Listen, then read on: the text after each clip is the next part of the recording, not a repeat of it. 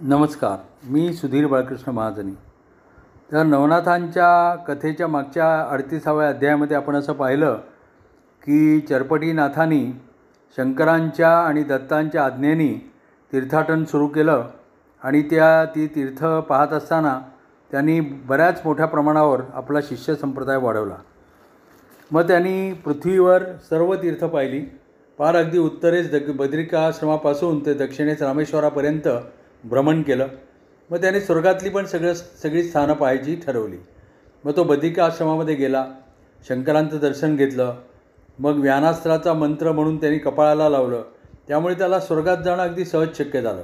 प्रथम तो ब्रह्मलोकांच्या ब्रह्मदेवाच्याच लोकात गेला. मग ब्रह्मादेवापुढे जाऊन त्यांनी नमस्कार केला. तेव्हा ब्रह्मदेवानी नारदाला विचारला हा कोण आहे रे? हा कोणीतरी योगी दिसतो आहे मग नारदांनी चरपटीनाथाची सर्व कथा आपल्या पित्याला म्हणजे ब्रह्मदेवाला सांगितली. ब्रह्मदेवाला कळलं की हा आपलाच पुत्र आहे. म्हणून त्याने त्याला प्रेमाने मांडीवर बसवलं आणि विचारलं तुझी काय इच्छा आहे? तो चरपटीनाथ म्हणाला की मला काही नको मला आपलं दर्शन वा घ्यावंसं वाटलं. म्हणून आलो. असं होय मग आता इथेच राहा. आणि मग चरपटीनाथ नारदाबरोबर तिथे ब्रह्मलोकामध्ये एक वर्ष राहिला आणि नारदाला पण त्याच्याबरोबर राहताना खूप आनंद झाला. मग पुढे एकदा नारद इंद्राकडे गेला. इंद्राने त्याची चेष्टा केली आणि त्याला म्हटलं की या या ना कळीचे नारद या आता कुठे कळ लावणार? मग इंद्राचे ते शब्द नारदाला फार लागले. नारद हा काही मुद्दाम भांडण लावत नाही. त्याला काहीतरी लोकांच्या प्रारब्धाप्रमाणे कर्म करून घ्यायचं असतं. आता मागच्या अध्यायातच आपण पाहिलं की त्यांनी सत्यश्रवा आणि चरपटी यांच्यामध्ये भांडण लावलं. कारण त्याला चरपटीला अनुताप करवायचा होता. आणि खरोखरच त्याप्रमाणे चरपटीला अनुवा अनुताप झाला आणि मग सग दत्तात्रेयांनी शंकरांनी त्याला दीक्षा दिली. आणि मग त्याचं पुढे कल्याण झालं. तर नारदाचं काम काम हे असं असतं. पण इंद्रानी त्याचं त्याची चेष्टा केली त्यामुळे त्याला राग आला. आणि तो म्हणाला की तसा प्रसंग मी तुमच्यावर लवकर आणीनच. तर मी खदा क तरच मी खरा नारद. आणि मग नारदानी चरपटीच्या मदतीने इंद्राची खोड मोडण्याचं ठरवलं. मग एकदा नारद चरपटीला घेऊन इंद्राचे व नंदनवन दाखवायला निघाला. आता नारद तर सगळीकडे संचार करणार त्याला कुठेही जात नाही जाता येत नाही असं नाही.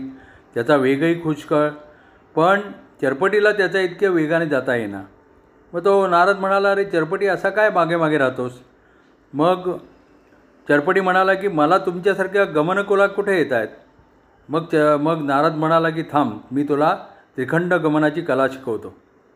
म्हणून मग नारदाने चरपटीचा देह मंत्रशक्तीने असा केला की कोणत्याही क्षणी त्याला आपल्या महाकारण देहापासून स्थूल देहापर्यंत कुठेही जाणीव नेता येऊ लागली.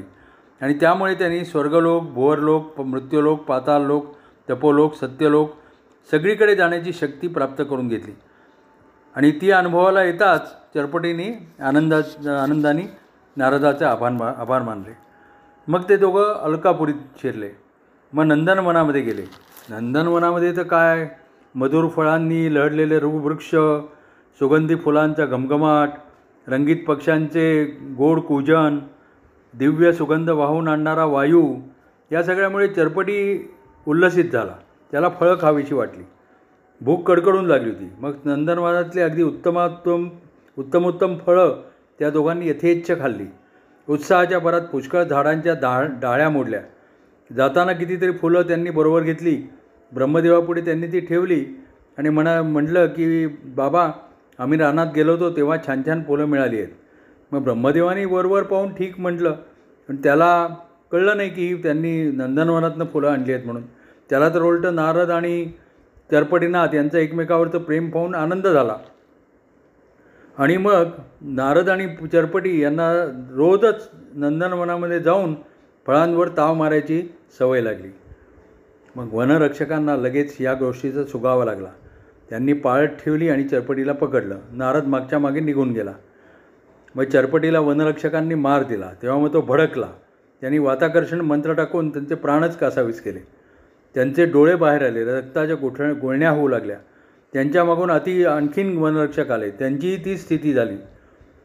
आणि मग काही जण मागच्या मागे पळाले. त्यांनी इंद्राकडे जाऊन सांगितले की कोणीतरी तपस्वी नंदनवनामध्ये शिरला आहे आणि तो स्वच्छंदपणे हिंड आहे वनरक्षकांची त्यांनी पा प्राण घेतले. आमचं काही त्याच्यापुढे चालत नाही. तेव्हा इंद्रांनी देवगणांना सांगितलं की जावा सगळ्यांनी एकदम जाऊन त्या तपस्व्याला नष्ट करा. मग देवांचं सैन्य एकदम नंदनवनाकडे चाल करून गेलं. ते येताना पाहून युद्धाचं कशाला उगत लांबड लावायची म्हणून चरपटीनं वाताकर्षण मंत्र म्हटला आणि सर्व देवांना मूर्छित केलं. त्यांची प्राणशक्ती निघून गेली. मग इंद्राला ज्यावेळेला युद्धाचं वृत्त कळलं त्यावेळेला तो ऐरावतावर बसून स्वतःच निघाला. मग त्याला हेर सांगायला लागले देवराज जो तपस्वी शस्त्रसुद्धा न घेता देवांना मारतो तो वज्रास्त्राला कसा जुमायला तुम्ही आपल्या शंकरांचं सहाय्य घ्या. मग त्यांचा सल्ला इंद्राने ऐकला आणि तो कैलासावर गेला. शंकराला त्यांनी सर्व काही सांगितले. शंकर म्हणाला तो कोण आहे? तुम्ही पाहिलं आहे का? इंद्र म्हणाला नाही पण सर्व देवांना त्याने अचेतन केलं आहे म्हणून मी तुमचं सहाय्य घेण्यासाठी आलो. मी एकटासाठी काही त्याचा पराभव करू शकेन असं मला वाटत नाही. मग शंकरांनी लगेच आपल्या गणांना बोलावलं. त्यांना आपल्याबरोबर घेतलं आणि सांगितलं की विष्णूला पण बोलवा. सगळ्यांनी युद्धाची तयारी करा कारण शत्रू फार बलाढ्य आहे. मग विष्णूला ज्यावेळेला हा निरोप कळला त्यावेळेला त्यांनी काही मागचा पुढचा पुढ विशेष विचार न करता छप्पन्न कोटी आपले गण घेतले आणि वैकुंठातून रणवाद्य वाग वाजवत निघाला. मग चरपटीने असं पाहिलं की नंदनवनाच्या दोन्ही बाजूनी विष्णूचं आणि शंकराचं महाबलाढ्य सैन्य येतं आहे आणि प्रचंड रणगर्जना आणि रणवाद्यांचे आवाज ऐकू येत आहेत मग चरपटीनी विष्णूंनी सुदर्शनाचा प्रयोग केला तर आपलं काही चालणार नाही. तेव्हा सुदर्शन चक्र जागच्या जागीच मोहित केलेलं बरं. म्हणून त्यांनी मोहनास्त्र सोडलं भस्माची चिमूट फेकली तर सुदर्शन जड होऊन जड होऊन गेलं. मग सैन्यासह विष्णू नंदनवनात येऊन थडकला. तेव्हा चरपटीनी वाताकर्षण मंत्र म्हटलं आणि एकू एकदम छप्पन कोटी विष्णुसेना निश्चेष्ट केली. सर्व सैन्यच निष्प्राण झालं हे पाहिल्यानंतर विष्णू दचकले. त्यांनी सुदर्शनाला प्रेरणा दिली. ते सुदर्शन हळूहळू चरपटीपर्यंत गेलं पण हा तर बिप्पलायन नवनारायणांचाच वंश आहे. याचा वध करणं शक्य नाही असा विचार करून त्याला नमन करून परत ते हळूहळू गेलं आणि विष्णूंच्या हातामध्ये जाऊन थांबलं. मग विष्णूने आपली कौमुदी गदा उदारली उगारली. त्याबरोबर चरपटीने आपल्या तपोबलाने वाताकर्षण मंत्र म्हटला तेव्हा गदा हातातून सुटून पडली आणि विष्णू अस्ताव्यस्त नंदनभूमीवर पडले. चरपटी पुढे झाला. त्याने विष्णूंची वैजयंती माळा कौस्तुभमणी सुदर्शन चक्र कौमुदी गदा हे सगळी आयुधं घेतली आणि ब्रह्मदेवापुढे जाऊन हात जोडून उभा राहिला. आता त्याच्याजवळची विष्णूची आयुधं मणिमाळा पाहिल्या आणि ब्रह्मदेवाने विचारले अरे हे कुठून आणलेस? काहीतरी घोटाळा केलास का? चरपटी म्हणाला मी नंदनवनात गेलो होतो. तिथे फळं खाल्ली. मला वनरक्षकांनी मार दिला. म्हणून मी ते मंद वाताकर्षणाने त्यांना मारलं. काही वेळाने इंद्र पण आला सैन्यासह.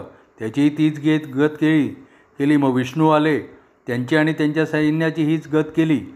आणि शंकराने काही करायच्या आतच मी इकडे आलो. शंकरांना तर निश्चेष्टच केलं आहे मी ब्रह्मदेव घाबरून म्हणाला अरे मुला विष्णू मी आणि शंकर सर्व जगाचं कार्य करतो. ते दोघं हातबल झाले तर कसं होईल? काय हे भलतं तर केलंस? त्याचा मला पण माझ्यावर पण एक मंत्र टाक आणि मला पण निश्चित कर. म्हणजे तुझं एकदाचं समाधान होईल. मग चरपटी मोठ्या आशेने पराक्रम दाखवायला आला होता पण त्याला वेगळंच काहीतरी कळलं.